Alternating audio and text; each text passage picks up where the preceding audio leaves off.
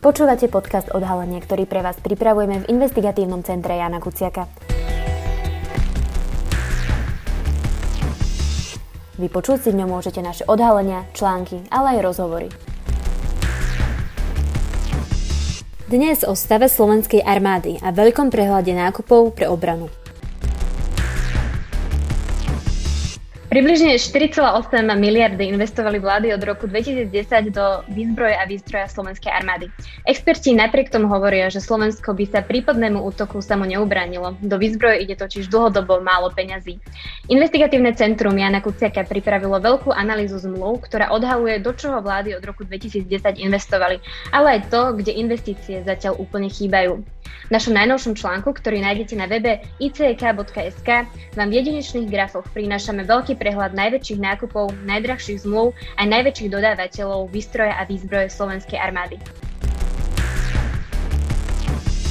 Moje meno je Karolina Farská a o téme sa dnes budem rozprávať s expertom na európsku bezpečnosť Matušom Halasom, ktorý pôsobí ako seniorný výskumný pracovník Centra európskej politiky na Ústave medzinárodných vzťahov v Prahe. Vítaj Matúš. Ahoj.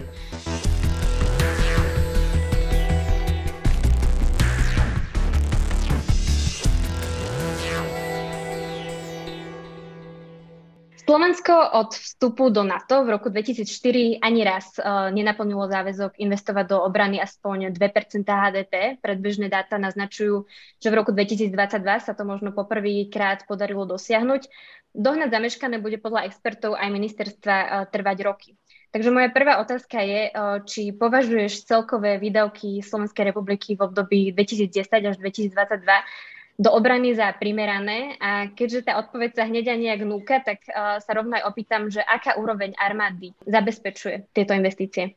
Tak to všeobecná známa odpoveď naozaj je, že to nebude žiadne prekvapenie. Tie investície do armády neboli na dostatočnej úrovni, ale zase možno v mnohom tom, čo poviem, sa budem tiež opakovať, že Slovensko v tomto nebolo ničím výnimočné. Bolo to pomerne bežné naprieč celou Európou, že armády členských krajín na Severoatlantickej aliancie na európskom kontinente boli finančne poddimenzované alebo mali finančné suchoty. A Slovensko v tomto nijak nevynikalo, dávalo sa zhruba 1% HDP na obranu a ono sa to ťažko posudzuje na základe toho, či je to 1% alebo 2%, či je to veľa alebo málo.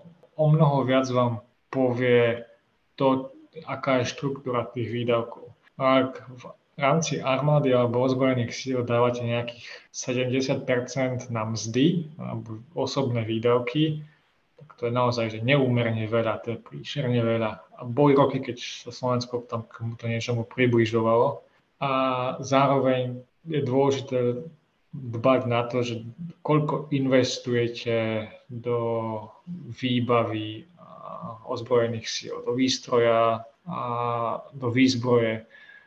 A tam je zvyčajne odporúčanie, aby to bolo okolo nejakých 20 až 30% Opäť záleží od zloženia tej armády, od toho, či ide armádu postavenú na brannej povinnosti alebo profesionálnu armádu. A v jednom alebo v druhom prípade, ak vám tie investície klesajú pod nejakých 10%, tak to je naozaj, že by mal začať blikať nejaký maják červený niekde vzadu v hlave, že tam by sme sa naozaj nemali dostať. A boli mnohé roky, keď sa tam Slovensko dostalo. A pod tých 10% investície do výzbroja výstroja pre ozbrojené zložky, ale opäť poviem to, čo som už povedal, bolo to tak v mnohých európskych krajinách, bohužiaľ tým súvisí aj teda moja druhá otázka, pretože áno, ako hovoríš, výdavky do armády sú rôzne. Môžeme sa teda baviť o prevádzke, mzdách a tak ďalej. A teda iba časť z nich ide do výzbroje a výstroja. Ty si myslíš, že teda s ohľadom na Slovenskú republiku investovala do týchto položiek v pomere k celkovým ostatným výdavkom na obranu dostatočne, povedzme v tých posledných rokoch? Vieme sa tu baviť aj o nejakom štandarde členských krajín NATO?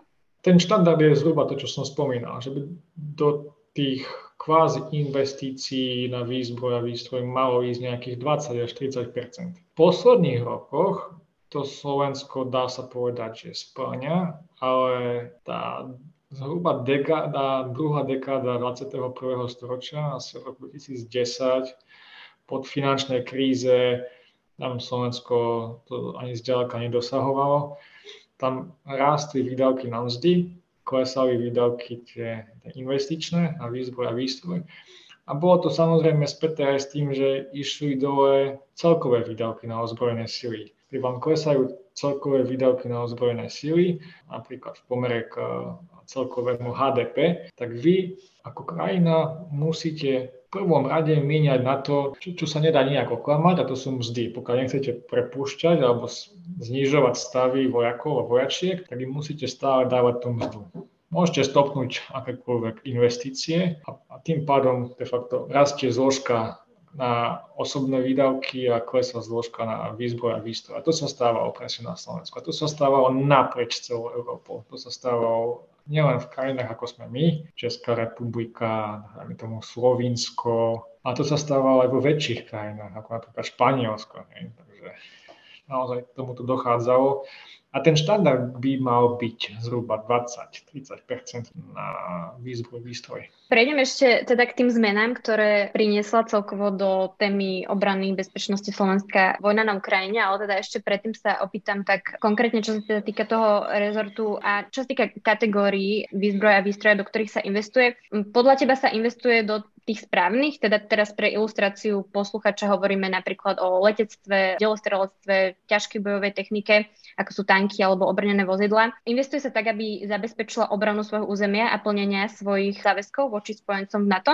Ono to treba naozaj brať tak, že ten kontext je o mnoho širší ako Slovenská republika. To znamená, že sme členovia NATO, rovná sa v prípade ozbrojeného konfliktu sa nebudeme brániť sami a v prípade ozbrojeného konfliktu na nás, ale aj v prípade ozbrojeného konfliktu na nejakú členskú krajinu. To znamená, že sa bránime spoločne, to znamená, že sú tam nejaké ciele spoločné, čo sa týka vyzbrojovania a každej krajine je určené, určený nejaký konkrétny špecifický cieľ. Tak, aby sa tie jednotlivé krajiny doplňali a aby ten celkový obraz bol taký, ako aliancia potrebuje na to, aby sa dokázala brániť, v prípade napríklad aktivácie článku 5. Ten cieľ v slovenskom prípade je jedna ťažká mechanizovaná brigáda. To sa možno bude aktualizovať aj vo vzťahu na to, čo sa deje na Ukrajine to sa ešte uvidí. A to je dlhodobo cieľ, ktorý Slovensko potrebuje splňať. No a to je jeden aspekt. To znamená, že tam by sme mali primárne investovať do tých pozemných síl. Druhý aspekt je to, že či sa Slovensko rozhodne a v akej miere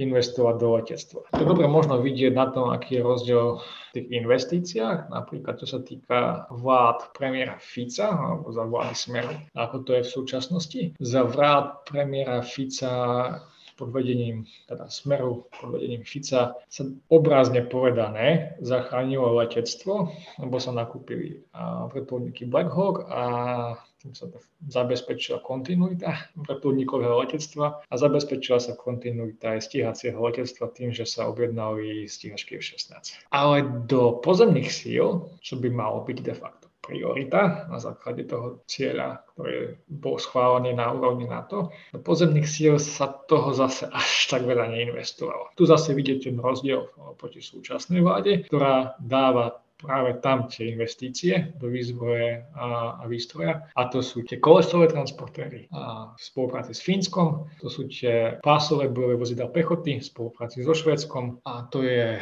ten Ringtausch dohoda s Nemeckom ohľadom starších leopardov. Toto sú všetko investície do pozemných síl a to sú všetko spôsobilosti, ktoré sú potrebné na to, aby sme mali tú ťažkú mechanizovanú brigádu, čo od nás vyžaduje práve aliancia vyžaduje. Hej. My sme to schválili, my sme s tým súhlasili, takže my sami od seba to vyžadujeme. To znamená, že jednak chceme udržať aj letectvo, aj pozemné sily na nejakej úrovni a to, čo sa nakupuje, je zhruba v tých intenciách, aby sme udržali nejaké spôsobilosti letectva, a aby sme splnili nejaké požiadavky, čo sa týka pozemných síl. V súčasnosti ako to, to doháňame to, čo sa, do čoho sa neinvestovalo v minulosti.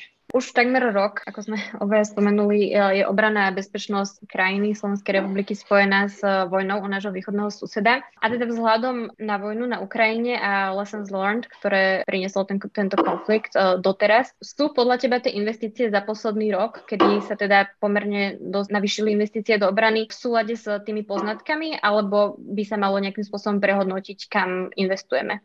My v podstate investujeme do toho, do čoho musíme akože nutne musíme. Lebo keby sme do toho neinvestovali, tak my tie spôsobilosti jednoducho stratíme. To sú tie pásové bojové vozidlá pechoty, to sú tie kolesové transportéry, to budú v najbližšej budúcnosti tanky. A to, to je de facto jedno, či bola vojna alebo nebola vojna na Ukrajine. To sú veci, ktoré armáda potrebuje mať. Naše, naša technika je desiatky rokov stará a pokiaľ do toho neinvestujeme, tak tú schopnosť proste jednoducho stratíme to používať. To isté bolo so stíhacím letectvom.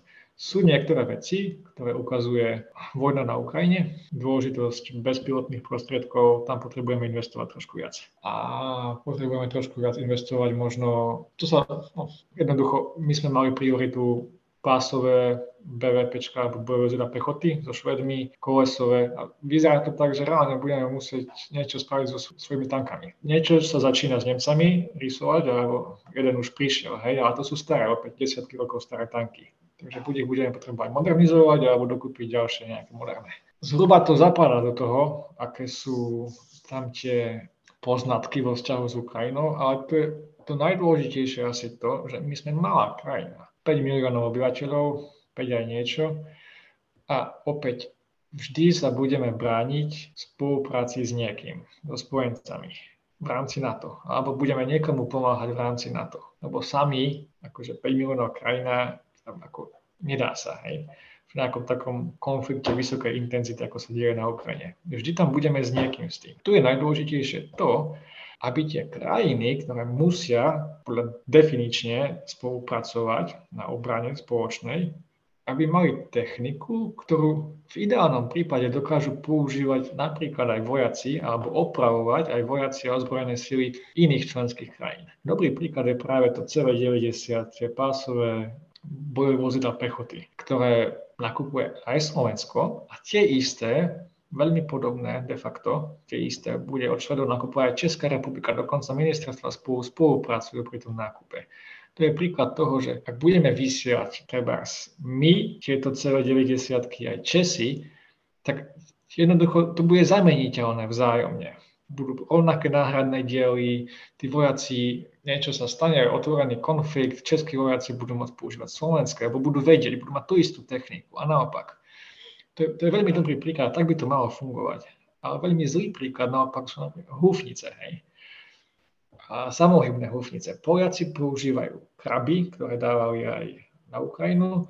My máme vlastné Zuzany, Česi si objednali francúzske Cezary a Poliaci majú pásové nemecké PZ 2000.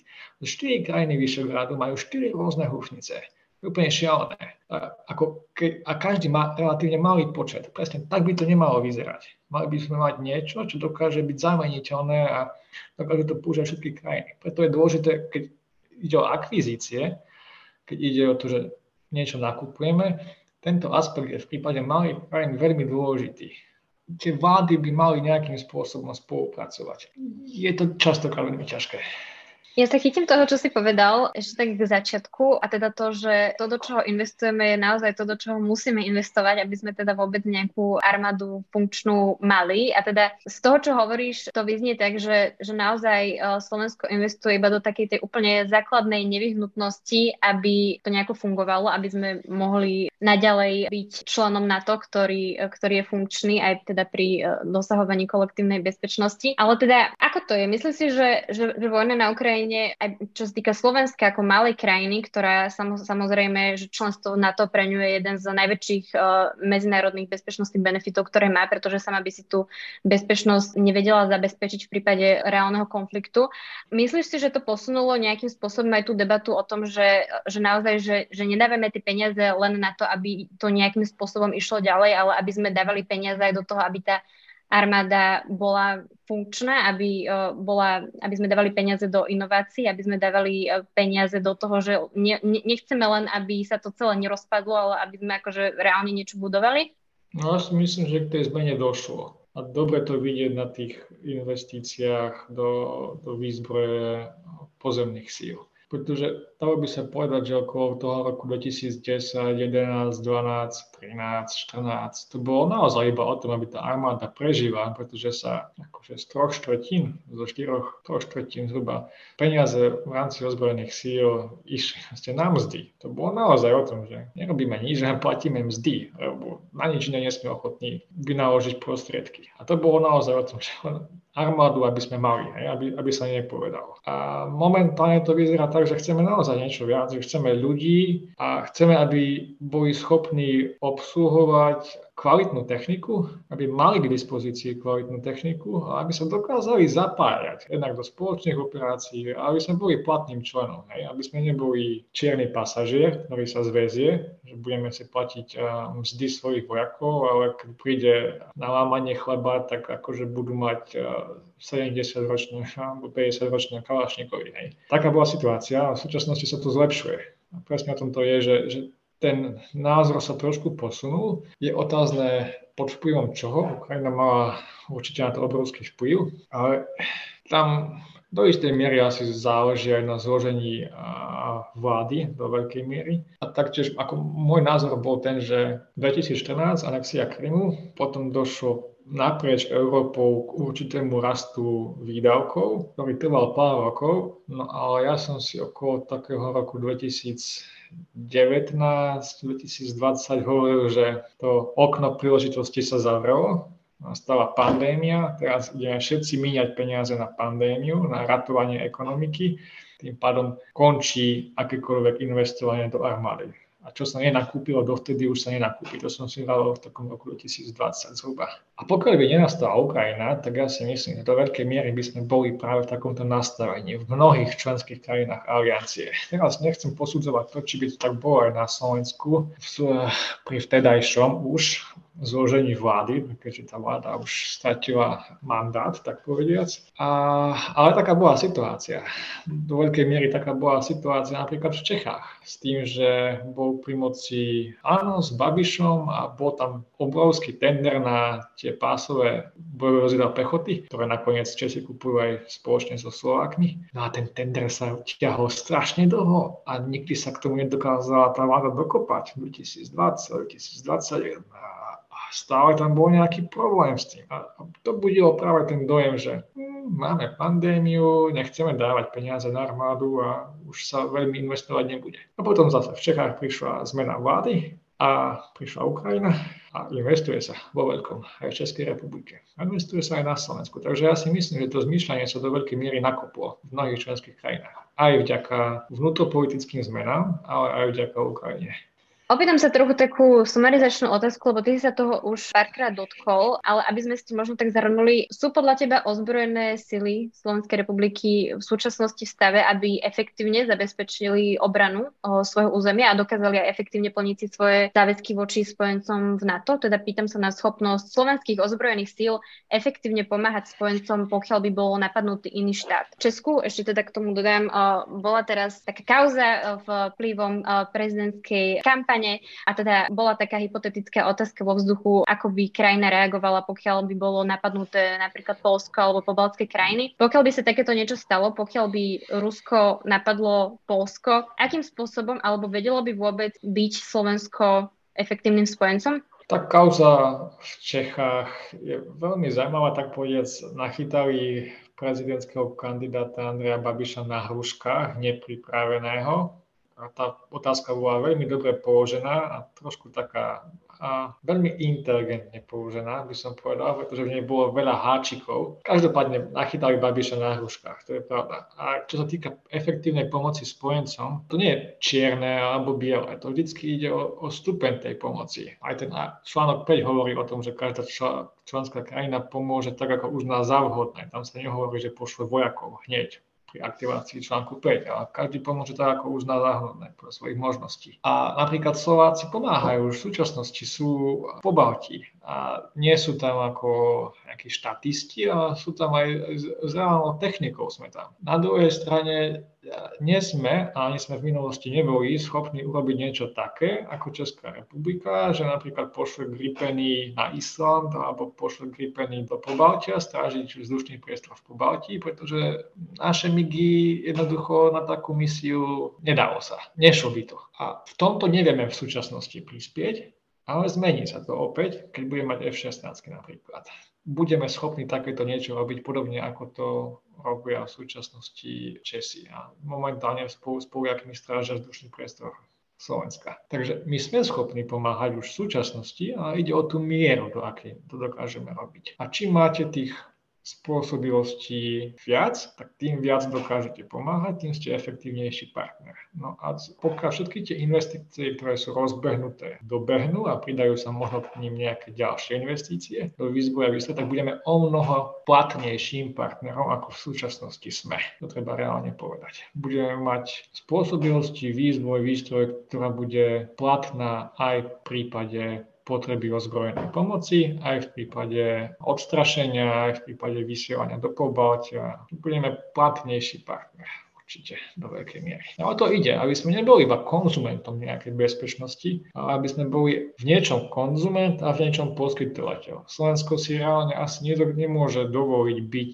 takým tým čistým prispievateľom, že ak zvážime všetky príspevky a všetko, čo poberáme, tak asi nikdy nebudeme možno v úplnom, že, že púse, hej, že budeme viac dávať ako príjmať, pretože sme malá členská krajina. Ale už v Českej republike by sa to možno dalo predstaviť, pretože je niekde inde, je ďalej od východného krídla, už by to mohol byť tzv. čistý prispievateľ že bude menej poberať, ako prispievať do toho spoločného rámca, dajme tomu. Na Slovensku je tým či oným spôsobom na východnom krídle, ne? akože Ukrajina je náš sused, tam sa Slovensko nikam nepremiestnime, Ukrajinu nikam nepremiestnime, sme kde sme a s niečím to súvisí. Takže nie je to čierno-biele, hej, sme efektívni, nie sme efektívni. Ide o to, že do akej miery. Boli roky, keď tá miera slovenskej pomoci alebo príspevku do aliančného balíka bola akože limit neblížiace sa nula. Záverečná otázka, ako je na tom Slovensko so svojimi investíciami v porovnaní so susednými krajinami? A to si teda uh, opäť dotkol sa toho niekoľkokrát. Uh, je asi zrejme, že v žiadnej z tých krajín, najmä počas krízy, ako bola pandémia, ako bola, boli predtým rôzne udalosti, obrana nebýva tá najviac sexy téma, do ktorej sa dávajú tie uh, slúbené 2% z HDP. Ale predsa, keď to vieme nejako porovnať, uh, ako je na tom Slovensko v porovnaní s Českou republikou, v porovnaní s Polskom, v porovnaní s Maďarskom? Ak by som to mal nejak zoradiť, ešte možno v roku 2020, dajme tomu, hej, začiatok roku 2020 a spraviť rebríček, že ako je na tom V4, tak prvé by bolo Polsko, potom by bolo Maďarsko a potom na zhruba rovnakej pozícii by bola Česká republika a Slovensko, ktoré by reálne pokrývkávali za tými ostatnými partnermi vo V4. Polsko viedlo, pretože Polsko dlhodobo investuje do ozbrojených síl, malo zazmluvnené a má stále zazmluvnené a očakáva dodávky hašek 5. generácie, má americké tanky, má nemecké tanky. Jednoducho tam neprevládal ten pocit, že vykašlíme sa na obranu, pretože to je Polský prístup obrane do veľkej miery formovaný historickou skúsenosťou s Ruskom, v dobrom, v zlom, vo všetkom. A Maďarsko paradoxne v posledných rokoch dosť investovalo do obrany, už som spomínal nemecké húšnice, ktoré sú vlastne išli aj na, na Ukrajinu a investovala do, do, do tankov, investovala Maďarsko, investovala do mnohých vecí. Takže bolo pred porovnaní s Českou republikou a Slovenskom. Ale Česká republika a Slovensko sa v posledných dvoch zhruba rokoch naštartovali reálne a došlo k mnohým nákupom na Slovensku do pozemných síl, v Čechách takisto, aj do letectva, do vrtulníkového letectva, aj do pozemných síl, takže sme sa zhruba vyrovnali. No ale na, prvom, na prvej priečke Polsko, to nám uniká momentálne, uniká, preženiem to svetelnou rýchlosťou, pretože nie sú ochotní dávať do obrany, na obranu také peniaze, ako nie je schopná žiadna iná krajina, ktorá vstúpila do NATO po konci studenej vojny. Proste Poliaci sú v tomto úplne iná liga. Ale tie rozdiely medzi Maďarskom, Polskom, Maďarskom, Českou republikou a Slovenskom sa de facto vymazali. Bude tam istý nábeh všetkých tých investícií, kým sa naplnia, ale rozdiely sú naozaj reálne pomerne minimálne a trošku sme sa schopili, musím povedať. Slovenská obrana má ešte značnú cestu pred sebou, vďaka si môžeme hovoriť za naše členstvo v NATO. To bol expert na európsku bezpečnosť Matúš Halas z Ústavu medzinárodných vzťahov v Prahe. Ďakujem, že si si našiel čas. Ďakujem za pozvanie.